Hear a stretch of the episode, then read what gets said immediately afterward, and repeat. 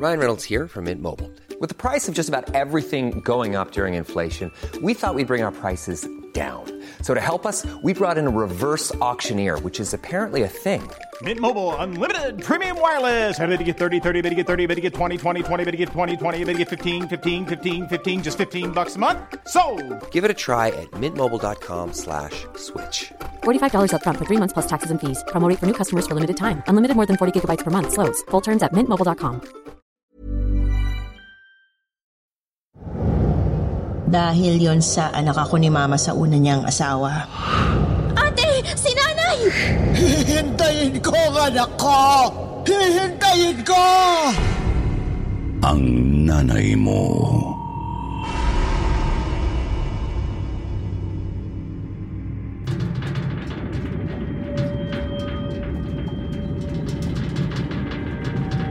Ito ang katotohanang bumabasag sa mga hirayang nakatago sa ugat ng isipan.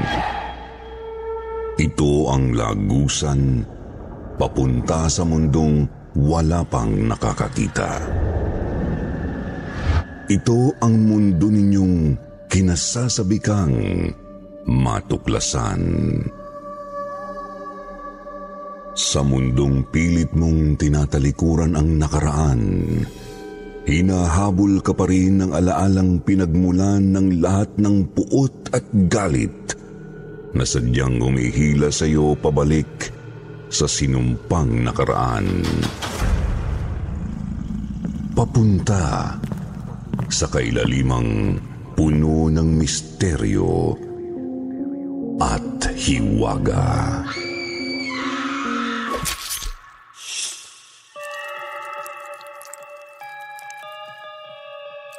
Magandang gabi sa inyong lahat.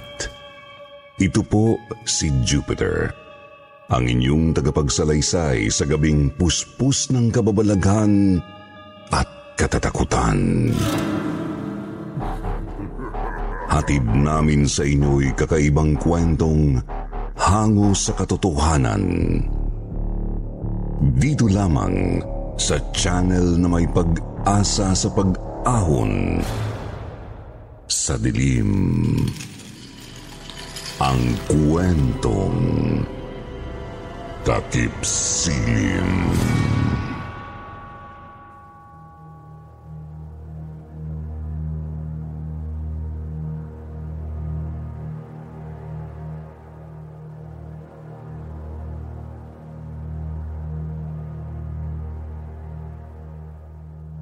Pamilya ang siyang dapat na nagsisilbing tahanan para sa bawat isa sa atin.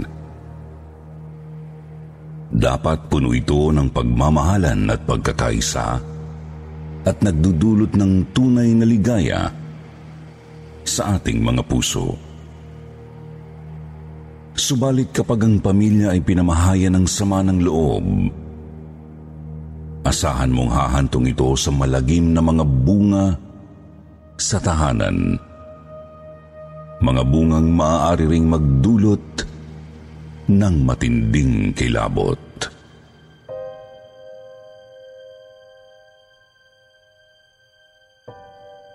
Hello, kwentong takip silim. Ako po si Roselina. Tubong buhol po. Pero nangyari itong ikikwento ko sa lalawigan ng Rizal noong 2001. Lumuwas kasi ako sa Maynila noong 1999 para maghanap ng trabaho. 17 years old pa lang ako noon. At doon nga po ako sa Rizal dinala ng hangin kung saan ako namasukan bilang kasambahay. Mababait naman po ang mga amo ko sa akin, Sir Jupiter. Hindi nila ako tinuturing na iba. Umabot pa sa puntong ayaw nilang tawagin ko silang ma'am o sir, kundi nanay, ate, o kuya. Apo nga ang turing sa akin ni Nanay Caridad. Kaya't pinag-aral din niya ako habang nagtatrabaho sa kanila. Kaso nga lang, hindi pumaayos ang ugnayan sa pagitan ng mag-iina sa loob ng bahay. Bagay na humantong sa malagim na mga pangyayari noong 19 anyos na ako.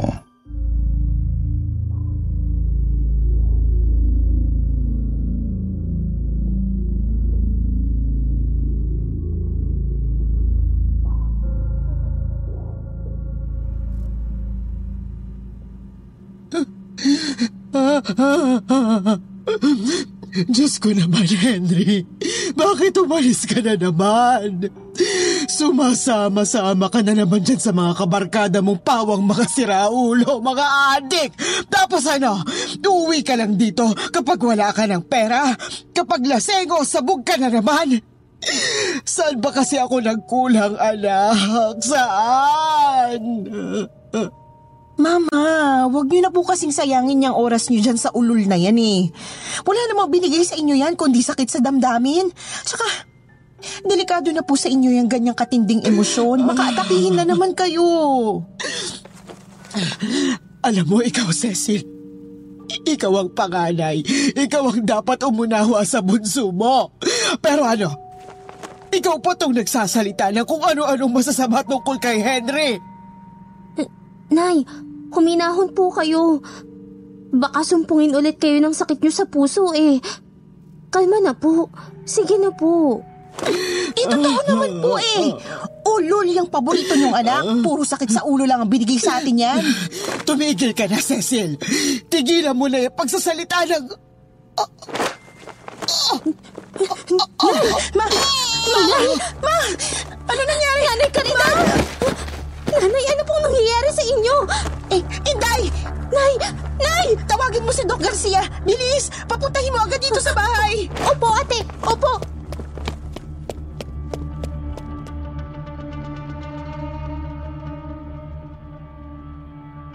Sir Jupiter palagi pong magulo sa bahay na yon dahil sa alitan sa pagtrato ni Nanay Caridad sa kanyang bunso. Inispoiled po kasi niya si Kuya Henry dahil nga sa paboritong anak. Si Ate Cecil naman naiinggit sa pagtratong ito ng kanilang mama sa bunso. Naiinis din sa kapatid kasi barkadista, gala, at mabisyo.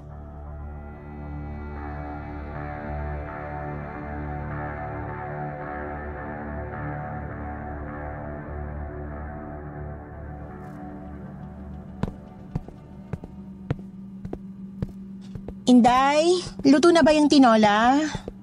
Yes po, ate. Tapos na rin po akong maghain para sa inyo. Tatawagin na nga po sana kita eh. Salamat ah. Ikaw, kumain ka na rin. Tulog pa si nanay eh. Para naman may kasabay ako. Ay, sige po, ate. Ah, ate? Kumusta na raw po si nanay? Stable naman na raw, sabi ni Doc. Di naman daw malubha yung atake niya kanina eh.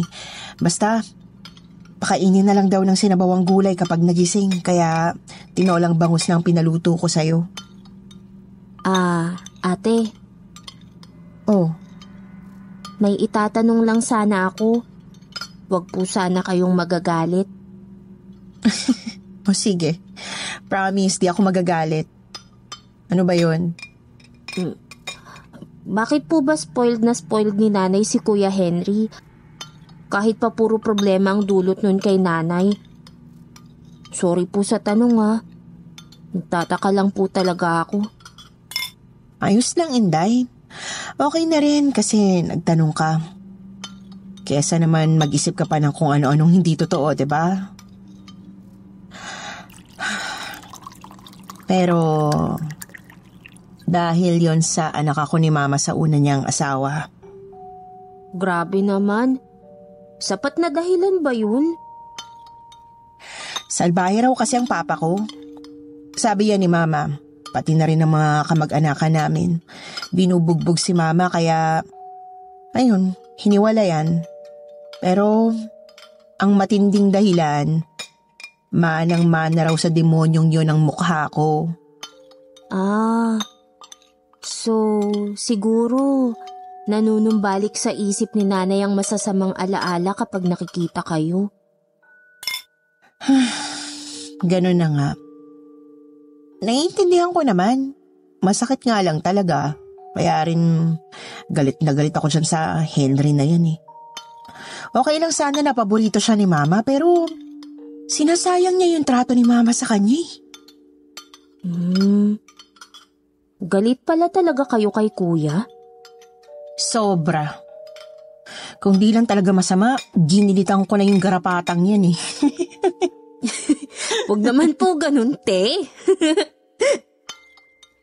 Pero, kaya pala tinago nyo agad yung malaking picture frame ni kuya na nasa sala. Tapos, pinalitan ninyo ng picture ni nanay. Mismo. Ayoko nang makitang pagmumukha ng mukong na yun, kaya tinago ko na lang sa kwarto niya. Sus Maria Josep, ano yun? Nanay! Ate! Si nanay!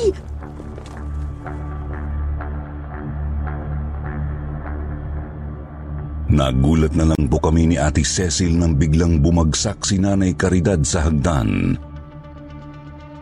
Hawak niya ang picture frame ni Kuya Henry na dapat ay itinago na ni Ate Cecil.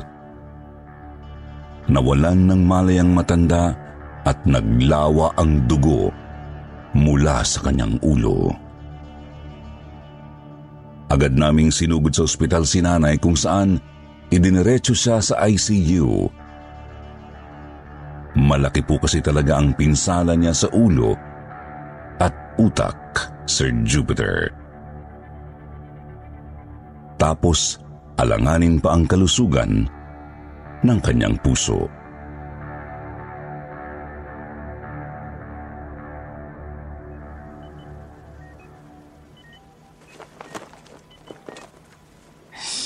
Ako naman. Ano ba kasing naisip ni nanay at kinuha pa niya yung picture sa kwarto ni Henry? Ate, mukhang nagmadali po yata siyang kunin yung picture frame kaya siya nahulog. O baka nahilo sa may hagdan. Siguro napansin niyang pinalitan mo yung picture sa sala. Nakakainis na yung Henry na yan ha. Wala na nga sa bahay, problema pa rin ang dala. Oo nga pala. Natawagan mo na ba yung demonyo? Dun sa telephone number ng tropa nun? Opo ate. Pero wala raw po sila doon sa bahay ng kaibigan niya eh. Tatay po yung nakasagot. Oh, Henry! Nasaan ka na ba? O siya, ikaw na muna dito, Inday ha. Aalis muna ako para mag-withdraw ng pambayad. Sige po ate, ako na pong bahala. Tatawag lang ako sa bahay kung sakali.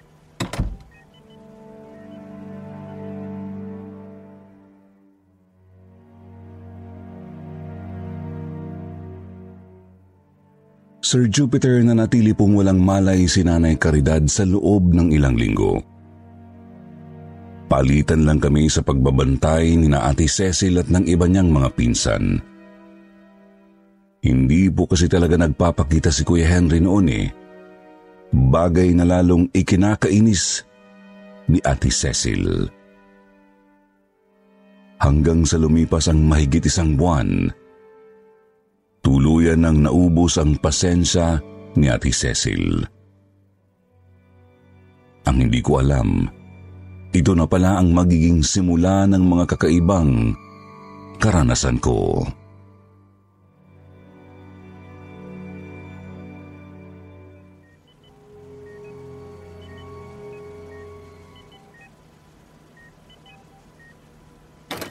Inday, kumusta na si Mama? Ganun pa rin po eh. Wala pa ring malay. At wala pa ring pagbabago sa katawan niya eh. Pero ito po ang reseta na ibinigay ng doktor. Kailangan daw bilhin agad. Huli na to. Ha? Ano pong ibig niyong sabihin, te? Kapag hindi pa rin gumaling si Mama sa loob ng isang linggo, ipapatanggal na natin ang mga aparatong nakakabit sa kanya. Naku, wag naman, te. Kailangan po yan ni nanay para mabuhay eh. Suko na ako, Inday. Pagod na ako. Hindi ko rin naman makukuha ang amor ng matandang yan kaya wala na akong pakialam kung mamatay na yan. Bawas alalahanin pa kung sakali. Huwag ka mag-alala. Itutuloy ko pa rin yung pagpapaaral sa'yo. Ate Cecil.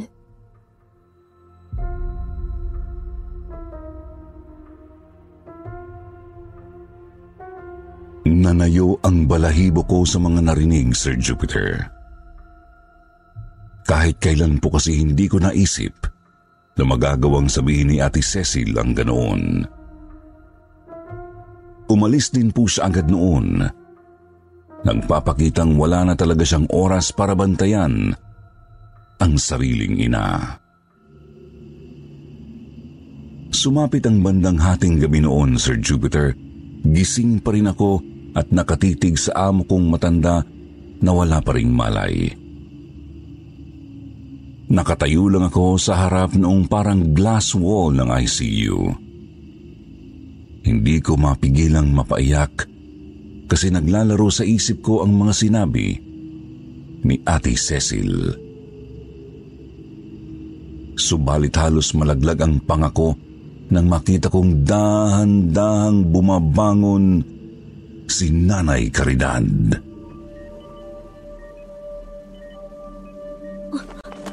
Nay? Nanay Caridad? Ah, Nanay, saan po kayo pupunta?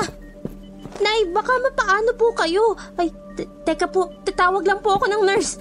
Nurse! Nurse! Nurse, yung pasyente namin bumabangon! Nurse!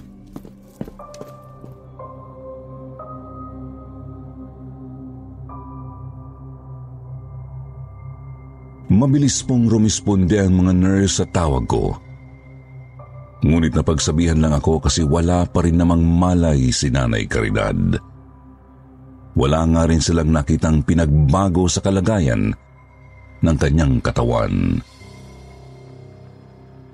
Nagtaka naman ako. Siguradong sigurado po akong nakita kong bumangon si nanay eh. Siguradong sigurado po talaga akong hindi ako namalikmata lang. Nagdaan ang mga araw, pero hindi po talaga nawala sa isip ko ang aking nakita. Kaya naman dinalasan ko pa ang pakikipag-usap sa walang malay kong amo kapag schedule kong pumasok ng ICU.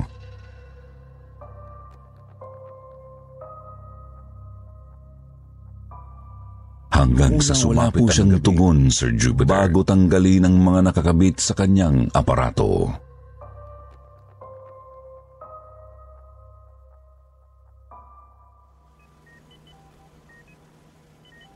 Ate, wala na po talagang atrasan to? Baka naman, magbago pa po ang isip nyo. Inday, permado ng waiver. Hindi na magbabagong pasya ko. Ate, Sige na, uwi na muna ako. Kausapin mo muna siguro si mama sa huling pagkakataon. Ikaw lang tong ayaw pang sumuko eh. Basta bukas, mga alas 9 ng umaga, dadating na ako.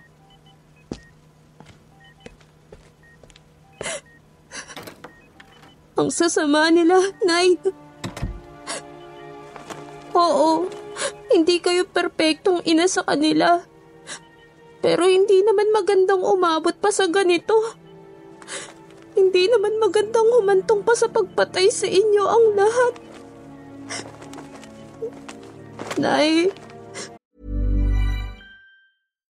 If you're looking for plump lips that last, you need to know about Juvederm lip fillers. With Juvederm Volbella XC and Juvederm Ultra XC, your lip look, whether it's subtle or bold, can last up to one full year with optimal treatment and no additional maintenance. Find a licensed specialist and see if it's right for you at juvederm.com today. That's J U V E D E R M.com. Add fullness to lips in adults over 21 with Juvederm Volbella XC or Juvederm Ultra XC. Do not use if you have severe allergies or a history of severe allergic reactions, or if you're you're allergic to lidocaine or the proteins used in Juvederm. Tell your doctor if you have a history of scarring or taking medicines that decrease the body's immune response or that can prolong bleeding. Common side effects include injection site redness, swelling, pain, tenderness, firmness, lumps, bumps, bruising, discoloration, or itching. As with all fillers, there's a rare risk of unintentional injection into a blood vessel, which can cause vision abnormalities, blindness, stroke, temporary scabs, or scarring. For full important safety information, visit juvederm.com.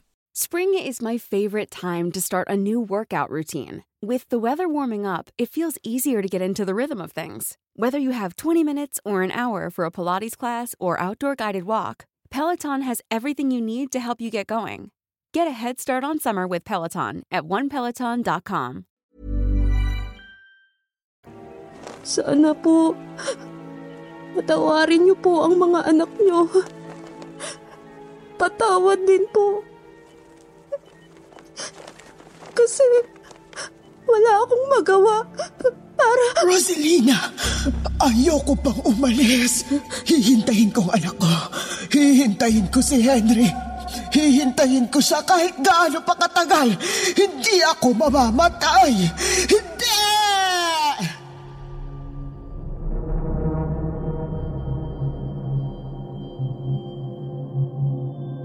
Sir Jupiter nanginig ang buong katawan ko sa nakita at narinig. Kitang-kita kong bumangon si Nanay Caridad mula sa pagkakahimlay. Ibig kong sabihin, bumangon ng kanyang kaluluwa. Habang nananatiling nakahiga ang kanyang pisikal na katawan. Matalim ang titig sa akin. Ramdam na ramdam ko ang matinding sama ng loob sa kanyang sasapitin. Tuloy-tuloy ang kanyang pagsasalita. Paulit-ulit niyang sinasabing ayaw pa niyang mamatay at hihintayin niya si Kuya Henry. Palamig din ng palamig ang hangin sa kwarto at nagdodoble ang paningin ko. Sunod ko na lang na malayang umaga na pala at naroroon na si Ate Cecil nakahiga sa isang hospital bed.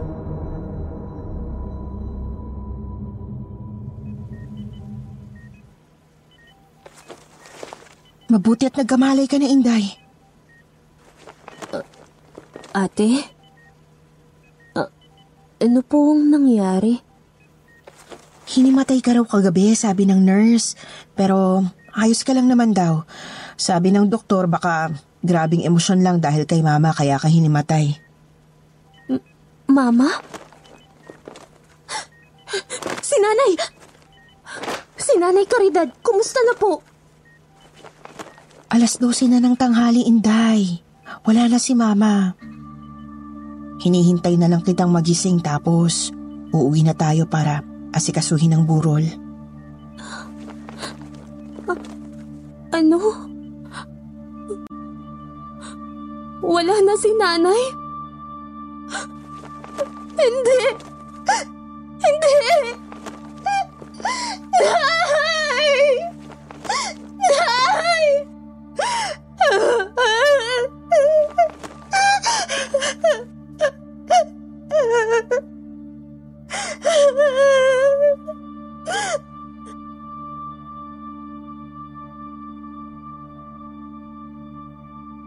Sir Jupiter. Kasambahay lang ako at amo ko lang sila. Pero napalapit na po talaga ako kay Nanay Caridad eh. Kaya naman, talagang dinamdam ko ang kanyang pagkamatay.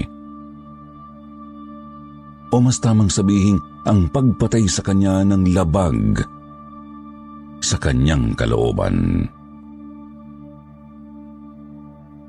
Inasikaso po namin agad ni Ate Cecil ang burol ni Nanay Caridad. Natawagan naman namin si Kuya Henry pero sadyang hindi siya sumulpot. Hindi po kasi talaga siya makausap ng maayos eh, halatang sabog sa droga. Noong una nalungkot ako kasi hindi matutupad ang hiling ni Nanay Caridad. Subalit, napalitan din ito ng kilabot noong ikalawang gabi ng burol, bandang alauna ng madaling araw.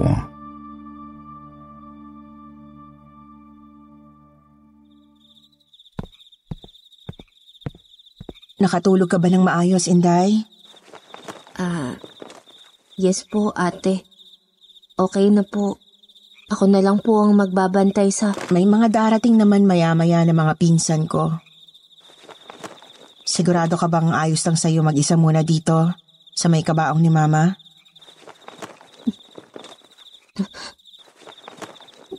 Nanay Caridad? Si nanay ba talaga yan? Diyos ko. Ang talas ng titig kay ate. Inday? Nay, wag naman po kayong ganyan. Natatakot na ako eh. Rosalina, ayos ka lang ba? Po? Ah, ay ate, opo. Ayos lang po ako. Parang wala ka sa sarili. Ang layo ng tingin mo. Ano bang tinititigan mo dyan sa may gilid ng ataol? Ay, wala po. Wala po, ate. Medyo namiss ko lang po kasi si nanay. Pero sigurado kang kaya mo muna mag-isa rito. Eh, kung darating naman po ang mga pinsan nyo maya-maya, kaya ko naman po. Basta ba, wag lang sila masyadong matagalan. Sana. Mga 15 minuto siguro darating ng mga yon. Galing Ilocos pa kasi kaya natagalan sa biyahe. Sige na, matutulog na ako. Antok na antok na talaga ako eh. Sige po ate. Good night po. Halos matumba na ako sa pinipigil kong panginginig sa nakikita ko noon. Tuwid na nakatayo si Nanay Caridad sa may ulunan ng kabaong at sinusundan ng tingin si Ate Cecil. Nang makaakyat na si ate, bumaling naman ito ng tingin sa akin. Lumamlam ang kanina ay matalas na titig, tsaka lumingon sa picture frame na nakatayo sa TV rack ng sala. Larawan mismo ni Nanay Caridad. Dahil sa kilabot umupo na lang ako at yumuko. Gustong gusto ko nang bumalik sa kwarto ko pero hindi ko naman pwedeng iwan ang kabaong. Baka kasi kunin ng balbal ang katawan ni Nanay Caridad. Ngunit napapitlag ako at nag-angat ng tingin nang biglang tumaob ang picture frame sa ibabaw ng TV rack. Nagpalingalinga ako. Di ko na makita si nanay. Hindi nga lang talaga nawala ang kilabot sa kalamnan ko. Dumating naman po ang mga pinsan ni na ate at doon naglakas loob na akong itayo ulit ang larawan. Yun nga lang, palagi kong nakikita ang multo ni Nanay Caridad sa kabuuan ng burol, Sir Jupiter. Mas madalas kapag konti lang ang tao sa sala kung saan naruroon ang ataul. May mga nagtataka na nga po kung bakit napakalamig ng bahay. Paanong hindi? E palamig din ng palamig ang pinaparamdam na damdamin ni nanay. Ang sama ng loob, naging kalungkutan. At ang lungkot ay naging hinagpis. Natapos na lang at lahat ang libing. Naroroon pa rin si nanay sa sala ng bahay kahit noong kami na lang ni ate ang naroroon.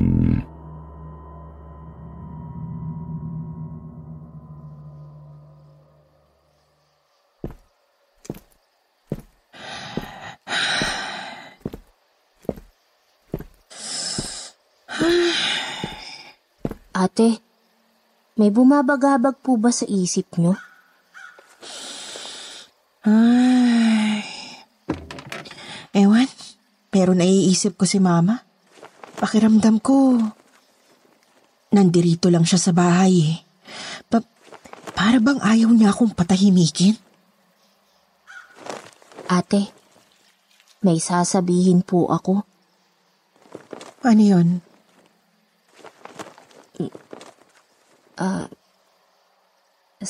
Si nanay po kasi, nandirito nga po sa bahay. Nakikita ko, kahit, kahit ngayon po ay... Anong kalokohan ba yan, Inday? Huwag kang manakot. Masama na ang pakiramdam ko, ganyan ka.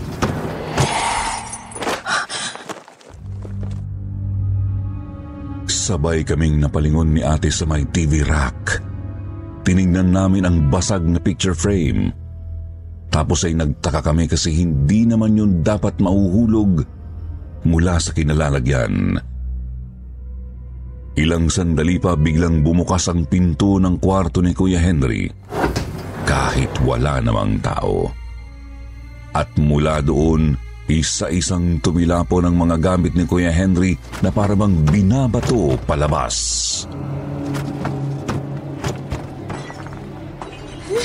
Nay!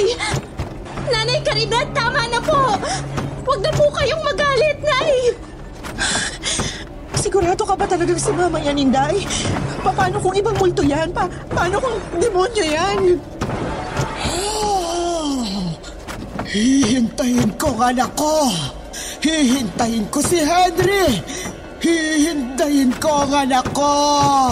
Hihintayin ko ang anak ko! Hihintayin ko! Hihintayin ko!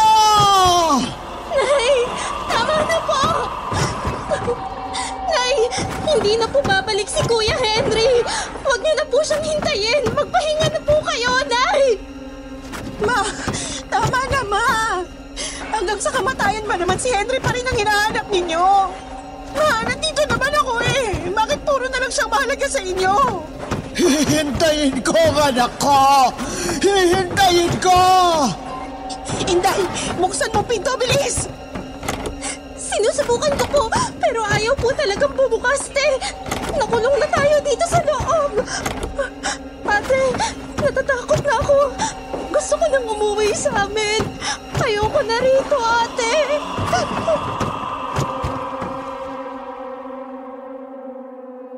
Naisipan ni Ate Cecil na magtago na lang sa likod ng sofa, Sir Jupiter.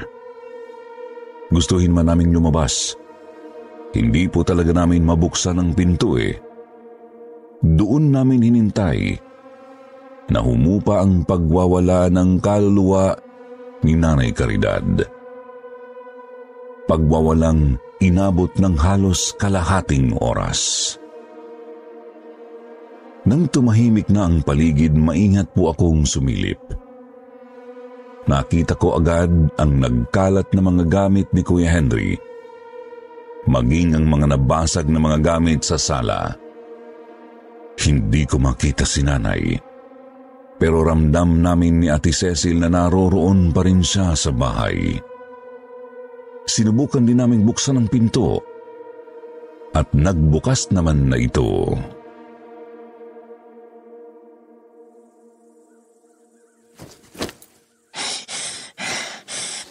Yan na ba lahat ng mga gamit mo? O- Opo, ate. Iniwan ko na lang yung hindi ko na mabibitbit. Pero hindi naman na po importante ang mga yun. Inday, Rosalina, pasensya ka na talaga ha. Hindi ko naman inaasahang aabot sa ganitong lahat eh. Mauudlot pa tuloy ang pag-aaral mo. Ayos lang po, ate. Nakapag-ipon na rin naman po ako. Doon na lang po ako magpapatuloy sa amin sa Bohol. O baka sa Cebu siguro. Eh, kayo po. Saan kayo pupunta ngayon? Ah, sa Marikina na muna ako tutuloy. Tapos, aasikasuhin ko na lang tong bahay pa unti-unti. Pabebendisyonan ko siguro. Sige na, alis na tayo at baka Mapagsara na naman tayo ng pinto ni Mama. Nay, sorry po. Ayoko pong iwan kayo pero kailangan po eh. Sorry po. Salamat po sa lahat.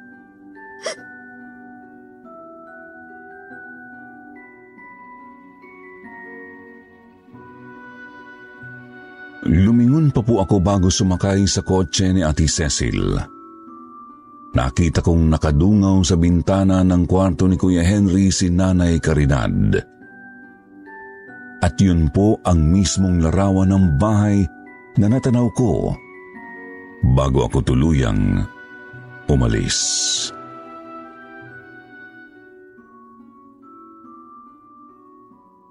Sir Jupiter, mahigit dalawampung taon na po ang nakakaraan simula noon. Balita ko na ibenta na raw ang bahay ni Nanay Caridad pero iniwan din ng mga bagong may-ari. Si Kuya Henry naman po, hindi na talaga nahanap. Habang si Ate Cecil ay nagpakamatay noong 2010. Ako naman umuwi nga po ng Bohol pero lumuwas din ng Cebu para tapusin ang pag-aaral ko. Sa ngayon, may sarili na po akong pamilya at nagtatrabaho bilang isang nurse. Opo, malagim ang sinapit ng mga naging amo ko noon. Malagim ang sinapit nila bilang pamilya. Madaling sabihin kasalanan ni ate kasi ganito o kasalanan ni kuya kasi ganyan. Pero kung ako lang, ayoko nang magturo at manghusga. Masyado na ngang masalimuot ang dinanas nila, dadagdagan ko pa ba? Kahit wala na sila. Kaya naman po ang sa akin ngayon, sana ipagdasal na lang natin si Nanay Caridad sana rin po lagi nating punuin ng pagmamahal ang ating mga tahanan para maiwasan ang ganoong kasahol na kapalaran.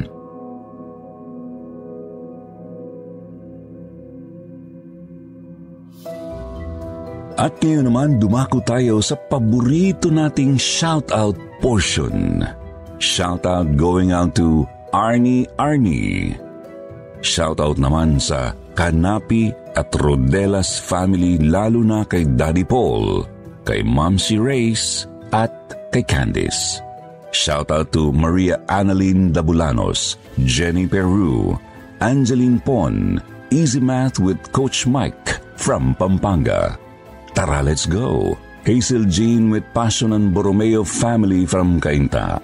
Marilyn Camaniro, Lenny Arceo, at kay Janice Garcia. At ito ang bago, magbabasa tayo ng pinakamagandang comment galing kay Easy Math with Coach Mike. Sabi niya, Salamat Tony sa pag-share ng iyong story. Proud ako sa iyo kasi naisipan mong gawa ng paraan yung nagawa mong mali. Tama, walang mabisang gayuma o ritual kundi ang tunay na pagmamahal. Sa mga hindi nabanggit, sa susunod na lang po, huwag niyo po kalimutang mag-reply sa comment para ma-shoutout ang pangalan niyo. Muli po, mula sa bumubuo ng kwentong takipsilim, ito ang inyong lingkod, Jupiter Torres, nagpapasalamat.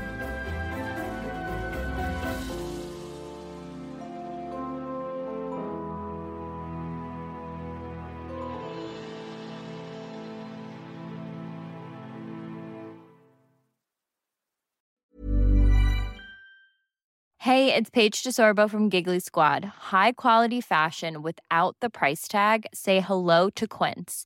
I'm snagging high-end essentials like cozy cashmere sweaters, sleek leather jackets, fine jewelry, and so much more. With Quince being 50 to 80% less than similar brands And they partner with factories that prioritize safe, ethical, and responsible manufacturing. I love that. Luxury quality within reach. Go to quince.com slash style to get free shipping and 365 day returns on your next order.